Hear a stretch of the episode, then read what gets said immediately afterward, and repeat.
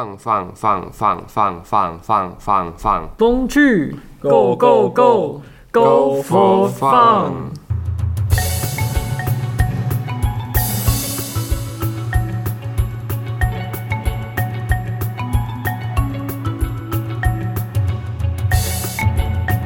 各位听众，大家好，欢迎收听《放风去》，我是主持人彭志玉。我是主持人谢浩威，我是主持人 Danny。今天我们要讲的主题是合欢月岭道。诶，你们有去爬过合欢月岭道吗？哦，我知道啊，啊不就是那个合欢山和五岭那边的那个吗？诶，才不是诶，哪有那么热门？不是那一条。合欢月岭道之前是西起雾社，然后经五岭，然后到大屿岭官园，之后一直往泰鲁格国家公园那边，然后一直到利乌溪出海口，所以其实它是很长一段的。诶，我除了上次去爬，还有上上次去爬的 鲤鱼山，就没有再爬过其他的山了。那你呢，丹尼？哦，我有啊，我小时候就有印象去爬过合欢月影古道，那真的是让我印象深刻，到现在都忘不掉当初爬那股震撼。哦，那你上次去爬，你有什么让你印象深刻的吗？对啊？讲到合欢月影道，你想到什么？呃，那天那条路是从东边台巴泰鲁格峡谷进去的，然后让我印象深刻的是，刚进去的时候就是两小时的那种利乌溪切割的高耸峡谷，真的很壮观。然后就是因为这样子的壮阔的景色，才让我对那趟旅程比较有印象。那时候我们去合欢越岭道的时候，是从东端入口关云山庄那边，就是关园那边，然后就可以一路从关园一一直到大屿岭的合欢隧道登山口。所以现在保存的一段西段就是在大屿岭，然后东段就是在关云关园那边那附近。哦，那你实际爬的过程呢？可不可以听一下你沿路看到的风景，或者是有什么有趣的事情可以跟我们分享？最有印象就是大石碑，一块大石头，还有木质的官员住在所，但现在已经看不太到它的全貌了。哦，哎，那石碑不就是一块大石头吗？有什么特别？还是是因为他有待过日治时代的 石头，Made in Japan 比较高级，毕竟是日本制造，台湾制造。泰鲁格的石头跟日本制的压缩机一样，也很稀少。那这样泰鲁格的石头也有比其他石头贵一点三五倍吗？哎哎哎，停停停，这个这个石头又没有考过原住民语检定，如果乘一点三五倍，会有原住民跟你抗议哦。哦，是要拍改拍广告了，是不是？哎、收到广告吗？我们这里插播一则讯息：你要讲什么？东华雕像社的期末社员大会会在期末考后一周的礼拜一举办哦，啊，请大家多多支持啊，回归主题。哦。好，那大石碑到底是什么？有什么特别的吗？好好，我如果是在讲大石碑的话，我倒是有对两个石碑比较有印象，在合欢月岭古道上的石碑。第一个我有印象的是在几十年前，我们司法院长申哥提的榆岭寻梅碑，但是因为那个是台湾人后来才自己提的，我自己觉得好像我们不做评论。那其实，在那个绿水古道那边还有另外一个石碑，是在记录那个警察在修建桥梁的时候，因为地震不幸死亡的墓柱纪念。他们分别是傅伟忠三郎跟邱伟一郎，然后，啊，哎，我老熟了，我这个对老熟了老熟了。这个吊铃杯，一块高三点六公尺、厚一点五公尺的原石所刻成，好，差不多是这样。哦，那云岭寻梅碑在哪里？云岭寻梅碑是在大屿岭那个越岭隧道那边的西段路口，然后当年由行政院长 谢管神神哥提他是司法院长，啊啊，司法院长，但附近只有当时附近只有几株梅花可以赏，所以有种此美景得来不易的感觉，所以才要需要去寻梅。但这样确实有几分意境的。可是后来想想，其实它就是块破破大石头而已，破大石头。超破的。哦，对所以，所以刚刚那个第二个比较有那个历史意义的哦对哦部分。第一个比较像是在炫耀自己的攻击，然后踢上一个雨顶寻梅字，嗯比较 比较丑啊。就是另外那个石碑比较有历史。其实本来应该有蛮多石碑，但是现在保存的比较好的。现在网络上只看到都被冲掉了对 啊，没有那没有那么好冲。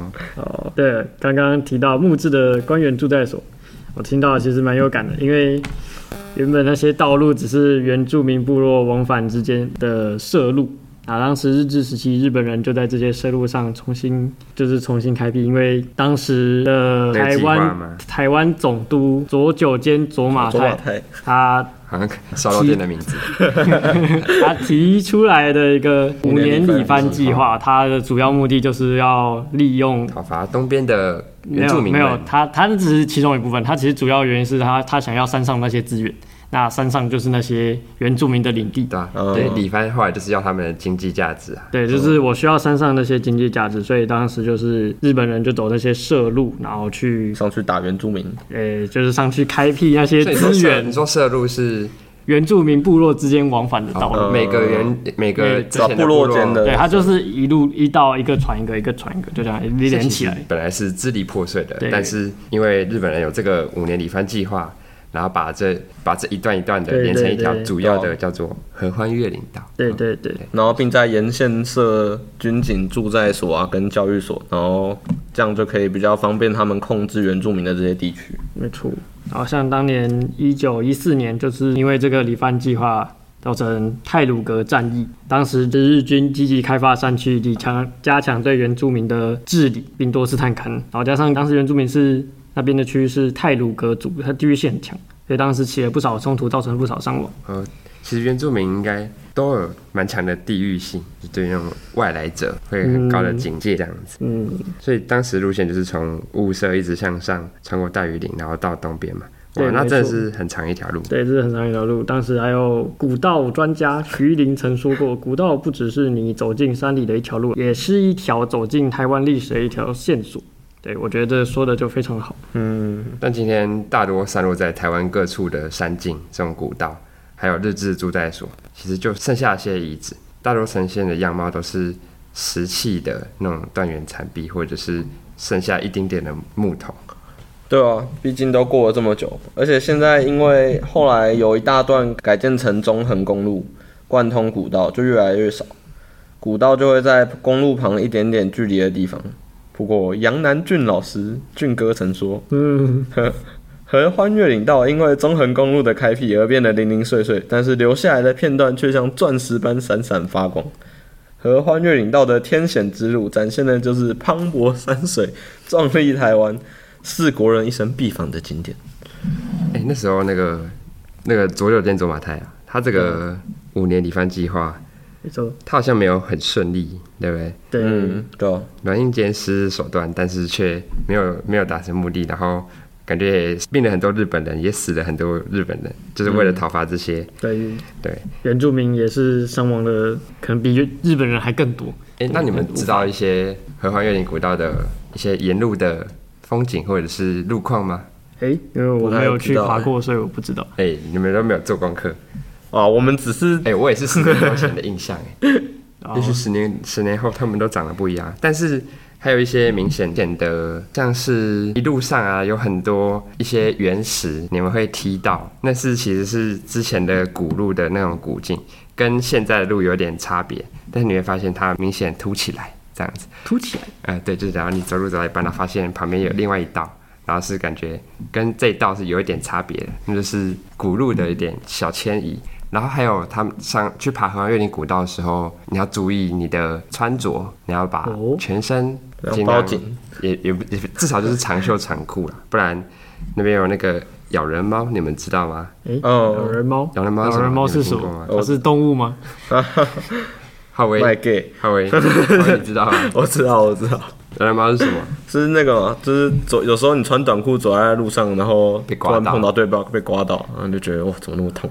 哦，红肿眼，就是会过敏，过敏反应，所以去爬，其实很多古道都是一样，很多那种很刺激性的植物。哦，嗯对，去这段有很多咬人猫这样去爬这些古道，就是尽量就是长袖长裤，对。这样可以保护自己的皮肤，不要被这些那既然你过敏源感染。既然你这么了解这个古道，要不要介绍一下它那个在哪里登山口在哪啊？从哪里出去啊哦？它其实主要有三个啊、一个是在最西端的大鱼岭隧道那边有停车场，然后那边就有楼梯可以上去。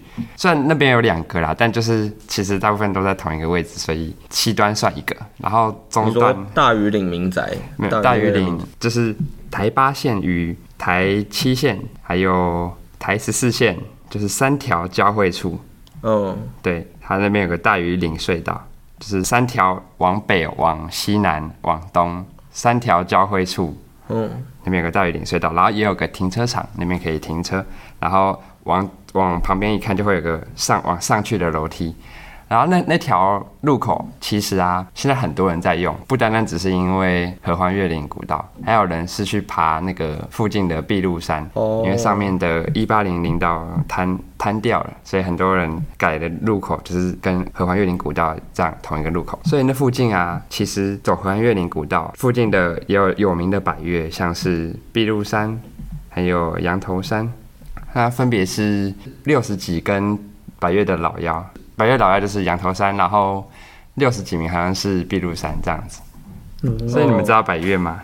你说百越的定义吗？嗯，还是你们有听过吗？我有听过百越，我记得百越定义就是超过都是超过三千公尺以上的山，然后就是开始按照顺序排，然后一到一百个。台湾又不止一百座超过三千公尺的山，它要符合那四个字是什么？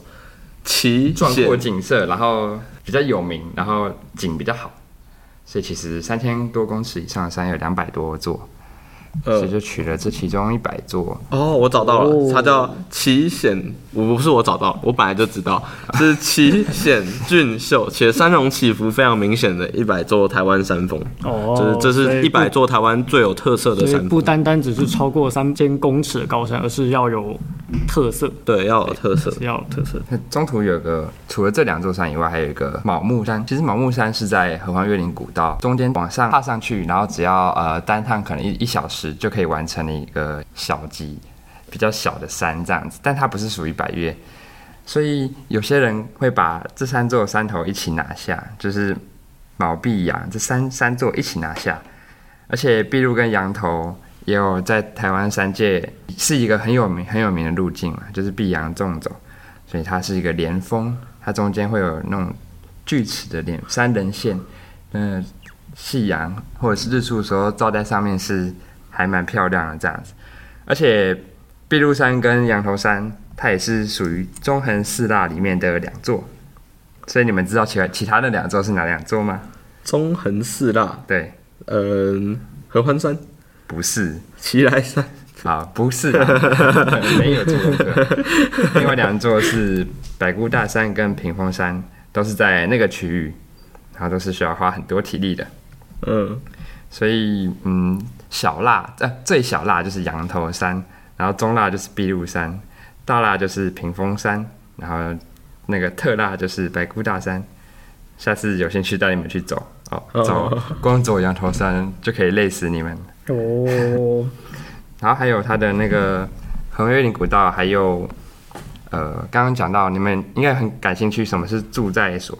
对，嗯，住在所，哎，治愈，哎，你不是对住宅所有特别的研究吗？还是超威？好，住在所，就是刚才提到的那些住在所，就是日本的官员，就是他们在到知道原地。好了，没关系，我来讲，就 是就是你去讨伐原住民的时候，你总要设一些驻点嘛，就像你现在派出所一样。那他们一开始可能是那边的像是驻警嘛，然后跟原住民打理好关系，一方面是那个攀关系也是，但是就是跟他们相处的融洽这样子。所以其实那时候很多原住民可能会去敬酒啊，去跟那个日本的大大人、嗯，大大人们，他们的警察的意思，对，然后就一起去参加庆典啊，要所以他们都打成一片。虽然啊，大人还是在权威上还是比比较高高在上的，但是平常就像朋友一样，所以他们很常会有可能会有酒瓶啊，还是什么使用生活遗迹遗落在住在所附近。所以，哎、啊，这些 这些东西是到现在还留着的吗？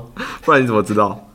你讲的很像是你有看到原住民跟他们一起喝酒，哎、对，所以看到那些酒瓶，就好像仿佛可以回到当时的场景一样。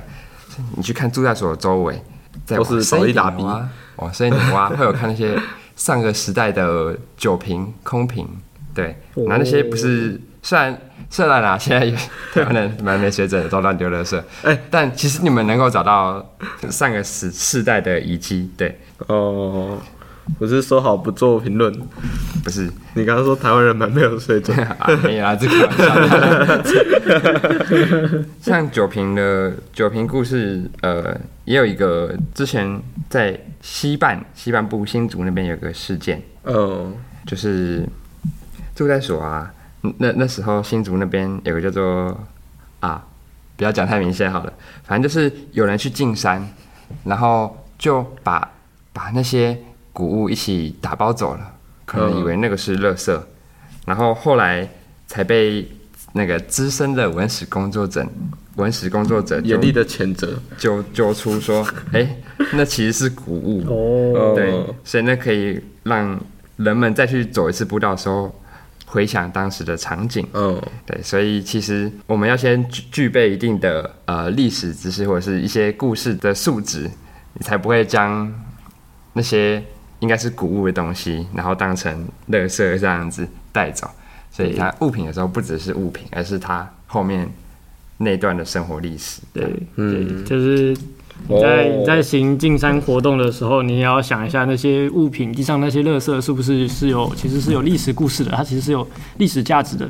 对，就是你在做这种善事，就是进山保护环境的活动的同时，也要想一下当时那些物品的对，就是你我们不只要保护这里的地也要保护也要保护这里的人文对历史资源。对人文资源跟历史。那最重要的是，你要先有兴趣知道，而不然你如果不知道的话，你根本就不会想到它是乐圾还是谷物。哦，对啊，对，所以这是我就我就想要让就是有人听科普的意义。对，有人听到这件事情的时候，哎、去山上不小心看到这个乐色，哎、这说不定就是几百年前留下来的。哦，哇，这也太有趣了吧！相信大家听完都对合欢月岭道以及台湾的古道故事有更深的认识。那大家也可以期待我们下一期会为你们带来什么样的内容哦。最后不忘提醒，嗯，大家心虚嘛，对啊最后不忘提醒大家哦，对啊，记得要参加调酒社期末社员大会，凭 Podcast 可兑换与我合照一张。